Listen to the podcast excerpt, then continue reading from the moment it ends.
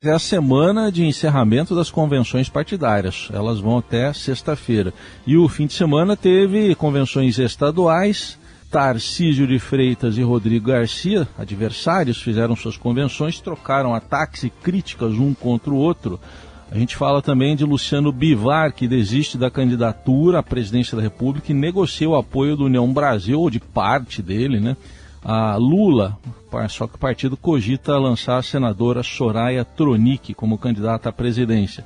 Também vamos falar de uma expectativa para quinta-feira de um encontro entre André Janones, candidato do Avante, e o ex-presidente Lula. Pode ser anunciada a desistência de Janones o apoio a Lula. E também semana decisiva para a indicação de, do nome de vice na chapa de Simone Tebet do MDB. São assuntos para nossa conexão com os temas da política. Lembrando a você mais uma vez, às segundas-feiras neste horário está conosco Pedro Venceslau. Helene Cantanhete está com a gente de terça a sexta, porque às segundas ela participa de um novo projeto aqui do Estadão, que é o Eleição na Mesa, um podcast que você confere a partir das 11 da manhã com ela, com Felipe Moura Brasil, Adriana Ferraz e também a Beatriz Bula. Mas o Pedro está aqui. A nossa conexão é com a Vila Madalena. Oi, Pedro, bom dia. Bom dia, Carol. Bom dia, Raíssa. E bom dia a todos. bom dia, Pedro.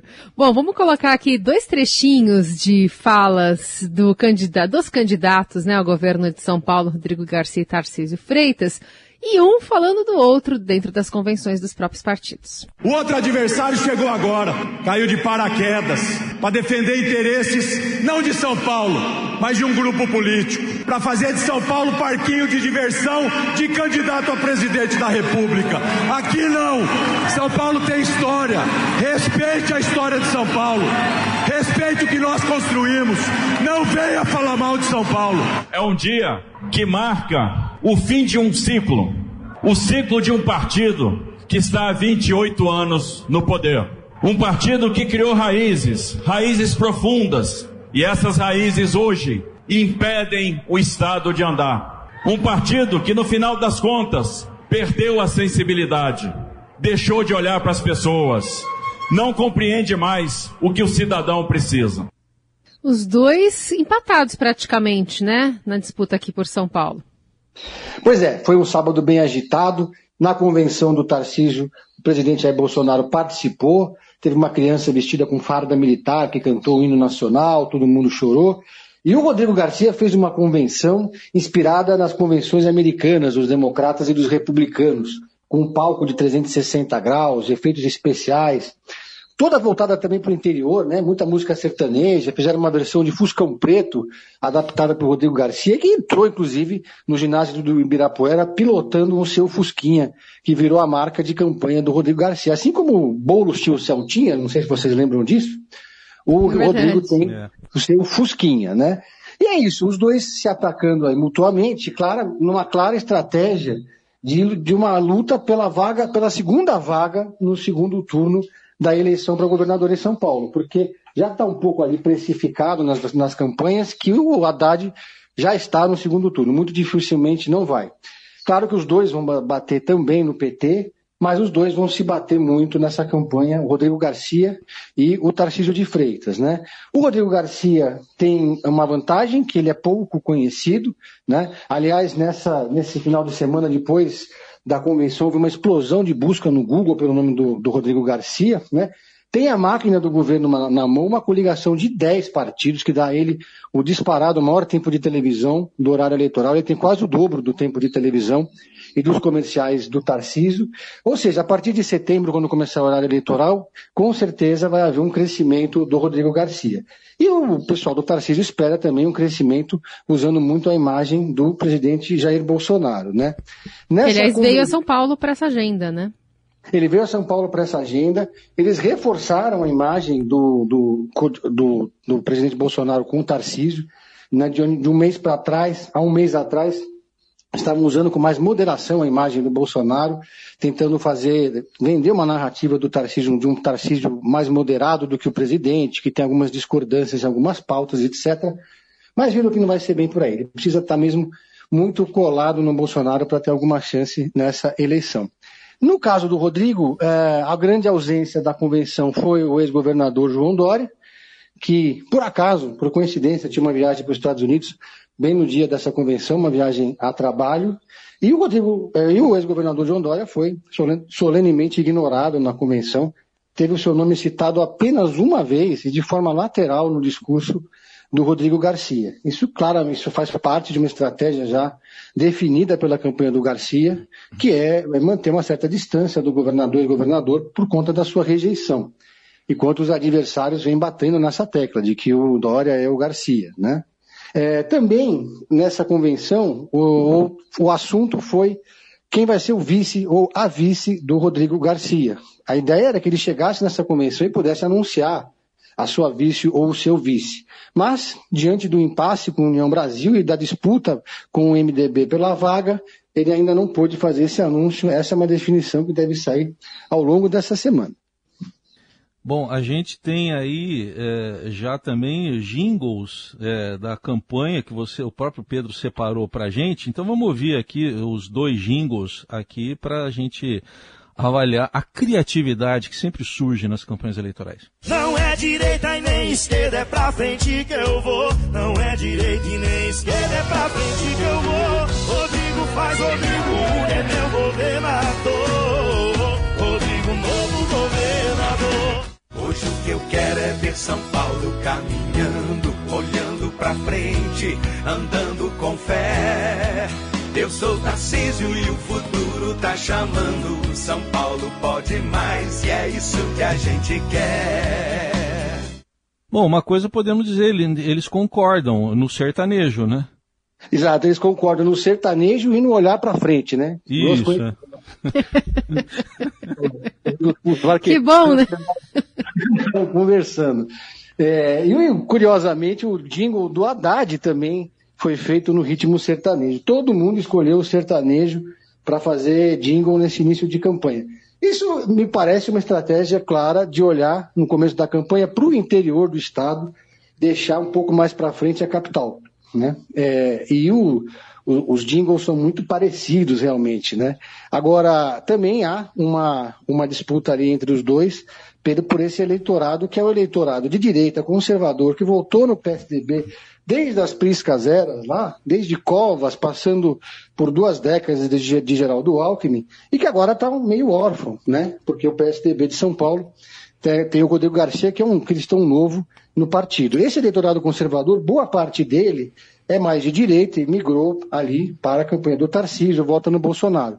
Mas existe um eleitor conservador de direita que não é, é, que não comunga com esse discurso mais radical do presidente, que não tem nada contra as urnas eletrônicas, que acredita na vacina, mas é de direita. Então, esse eleitor está em disputa aqui em São Paulo pelo Rodrigo e pelo Tarcísio, né? São eleitores muito antipetistas que estão, sobretudo no interior do estado, mas que não gostam do Bolsonaro.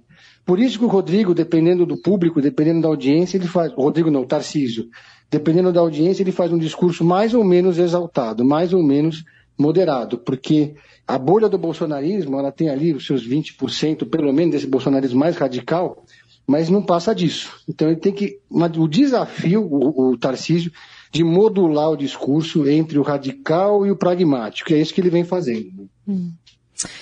Bom, ainda olhando nessas, nesses arranjos aí para a eleição, a gente teve Luciano Bivar desistindo da candidatura e sendo ali eh, convidado a conversar, se aproximar do PT, né? Inclusive tem conversas que devem ser feitas ao longo da semana nesse sentido. União Brasil é um partido super importante, grande, tem muito tempo de TV, visibilidade e poderia ser uma boa para a candidatura do ex-presidente Lula, não? Pois é, mas repare na ironia do destino, né? Luciano Bivar, presidente da União Brasil, que antigamente era o PSL, que lançou o, o Bolsonaro à presidência em 2018. Vamos lembrar que o Bivar, em 2018, alugou o partido praticamente para o grupo do, do Bolsonaro, um esquema quase de comodato, entregou o partido, depois pegou de volta um partido gigante. Entregou o Nanico, pegou gigante. Mas lembrar também que o Sérgio Moro é a grande aposta do União Brasil no Senado no Paraná. E aí o mundo deu algumas voltas e colocou no mesmo palanque, para isso se confirmar, se confirmar, Lula e Moro. Estou imaginando como é que isso se daria. Mas a verdade é que o Bivar pegou todo mundo de surpresa, inclusive os seus aliados mais próximos, depois de ter gastado uma fortuna brincando de pré-candidato a presidente, só aquele evento que ele fez aqui em São Paulo de pré-lançamento, que eu cobri, custou 400 mil reais, efeitos especiais, escola de samba, claque uniformizada que veio de ônibus alugado, tudo isso. Né?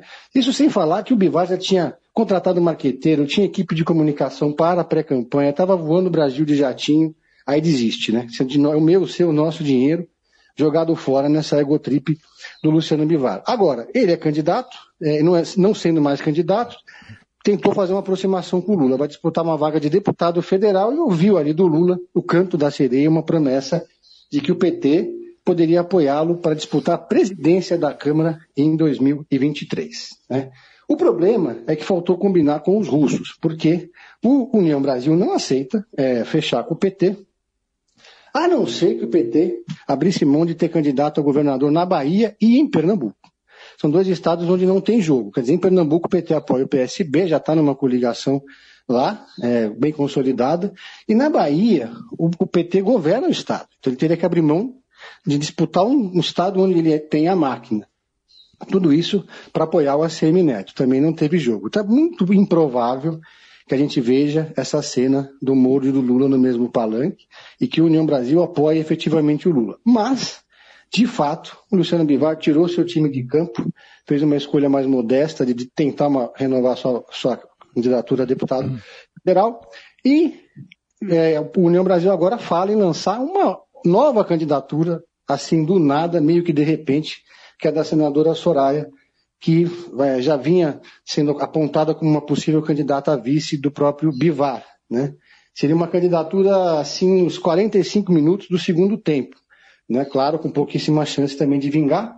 Mas, para finalizar, seria muito ruim para a Simone Tebet, que perderia a narrativa de que ela é, por enquanto, até o momento, a única mulher que disputa a presidência da República, podendo ter uma segunda mulher como candidata a vice numa chapa 100% feminina. Análise política hoje, e sempre às segundas-feiras com o Pedro Venceslau.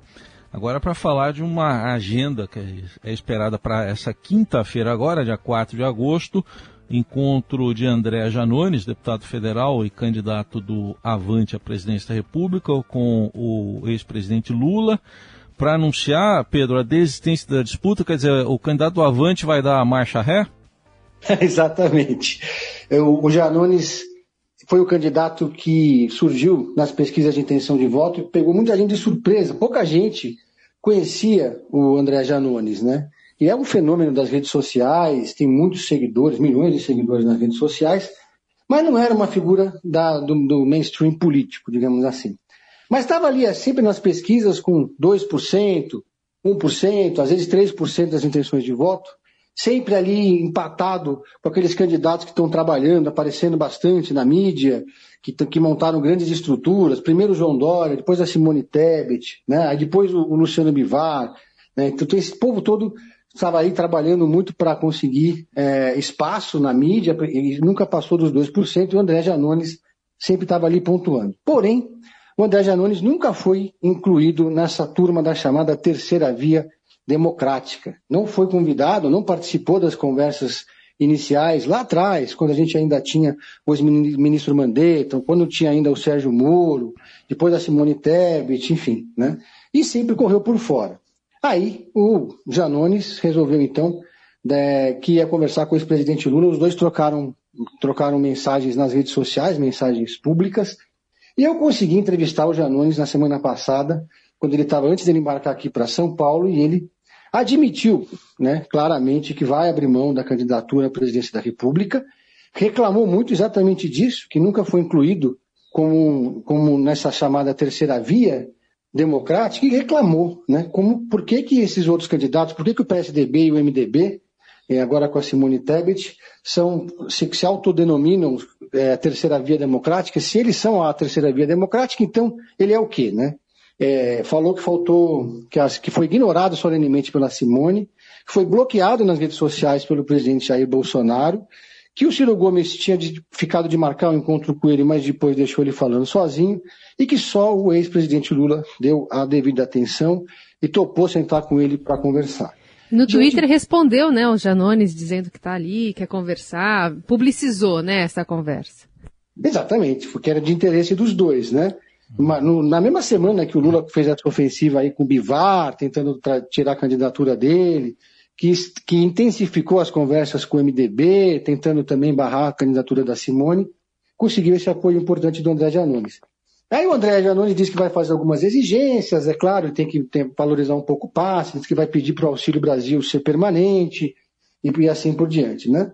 E, e agora, o André Janones, então, vai ser candidato a deputado federal, vai tentar a reeleição em Minas Gerais. Aí surge um problema, né? porque em Minas Gerais o partido dele, o Avante, apoia o Zema, que tem um grande palanque lá, o Zema do Partido Novo, mas o Zema apoia o Bolsonaro. Então, ele vai ter que combinar, fazer alguma estratégia em Minas Gerais para fazer uma campanha paralela à do seu partido, ou então tentar tirar o partido do palanque do Zema e levar para o Alexandre Calil, que é o ex-prefeito de Belo Horizonte, que é o candidato apoiado pelo PT, que é o palanque do Lula. Agora, vai ter com certeza uma reeleição tranquila lá, né, o André Janones, e se o Lula vencer, começa 2023 com passe alto, né, com cartão de crédito com um limite muito alto, politicamente falando, para poder negociar, quem sabe, um espaço no eventual governo Lula. Ele e muita gente que já está apoiando o Lula já está olhando para frente pensando nos espaços que vai poder ter no futuro governo, né? Eventual futuro governo. Sim. Pedro, falando em Simone Tebet, é, a gente não tem ainda o nome do vice ou da vice, apesar de é, possivelmente num ato falho ela acabou entregando no fim de semana um pouco, pelo menos se será homem ou mulher, a pessoa que comporá a chapa, né, por esse centro democrático, como ela chama, né, o, uma alternativa à polarização. A gente traz um trechinho da fala dela no, no fim de semana, comentando sobre a possibilidade, né, a escolha da, do vice que vai chegar só em, na terça-feira. Avalio que as pessoas ainda não nos conhecem, mas eu vejo sempre o que a pesquisa mostra com muita clareza. Pelo menos um terço do eleitor não sabe em quem votar e não quer votar nem Bolsonaro nem Lula. Isso significa que nós temos condições de crescer, nos tornar conhecidos, ir para o segundo turno e ganhar as eleições. Hum, e a gente tem essa, essa possibilidade de ser tanto a Elisiane Gama quanto Mara Gabrilli, que agora começa a figurar ali entre as principais opções, né? Pois é, essa é uma outra novela eleitoral. É, o, o, o, vice da Simone Tebet seria o Tasso Gereissati, já estava tudo acertado, estava esperando apenas resolver o embrólio no Rio Grande do Sul, que foi resolvido nesse final de semana, mas por pressão familiar, o Tasso Gereissati decidiu não ser o candidato, não deve mesmo ser o candidato a vice. Quer dizer, tudo pode acontecer, né? Em 48 horas tudo pode mudar. Mas o Tasso Gereissati que é, já estava inicialmente animado, também começou a ver a dificuldades na, nessa numa eventual candidatura da terceira via, intensificou a conversa com o Lula, ele é muito próximo do Lula, está mais preocupado com o seu projeto no Ceará, tem também alguns problemas de saúde, uma idade avançada, e decidiu não ser, então, provavelmente não será o candidato.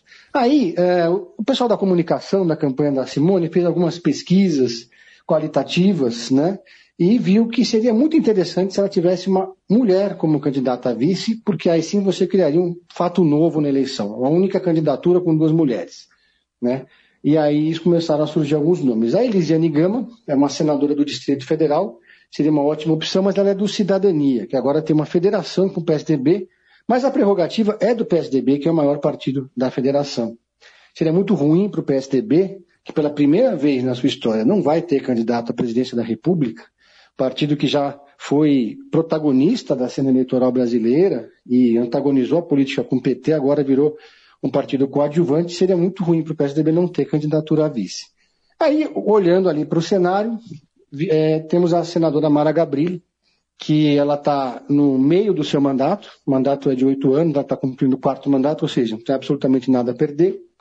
É, e seria também a, única é, candidatura que teria também a uma pessoa cadeirante como vice, também é uma, seria uma novidade política eleitoral ter é, uma mulher, duas mulheres, uma chapa com esse perfil.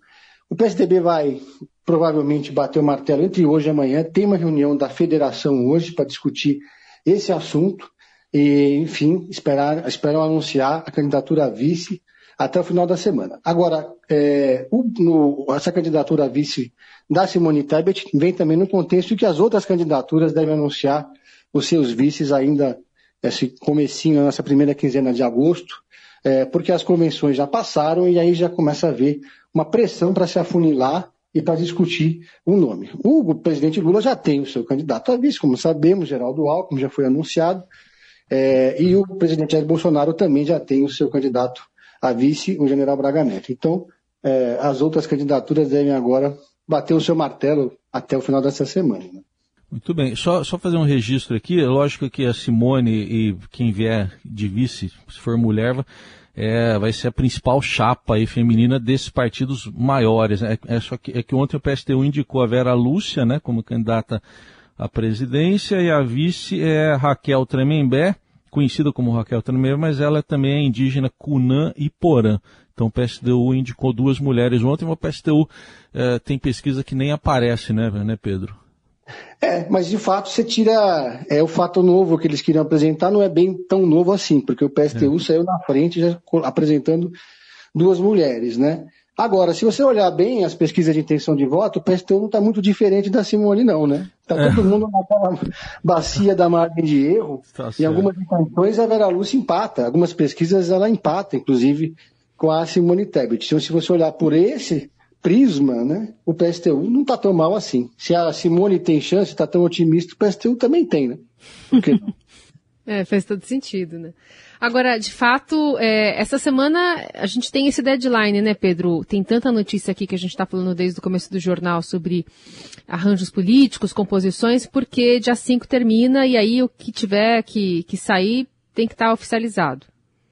É, dia 5 de agosto é o prazo para acabar com os balões de ensaio, para acabar com as egotripes que não vieram para ficar, só vão ficar as egotripes que, que têm dinheiro para se manter.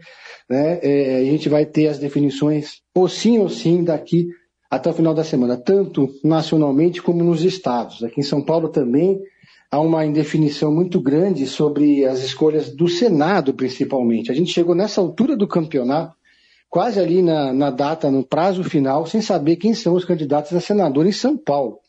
Vou dar um exemplo. Na convenção do Rodrigo Garcia, ali no Ibirapuera, o único que se apresentou e colocou faixas como candidato a senador foi o presidente do PSDB municipal da capital, Fernando Alfredo, encheu o ginásio de faixas. Agora, uh, e um outro tucano que se diz aí candidato também, que se apresenta como candidato também, que é o José Aníbal. Por outro lado, é, quem teria a prerrogativa de indicar o candidato a senador na chapa seria a União Brasil, que quer a candidatura vice, que quer indicar o vice.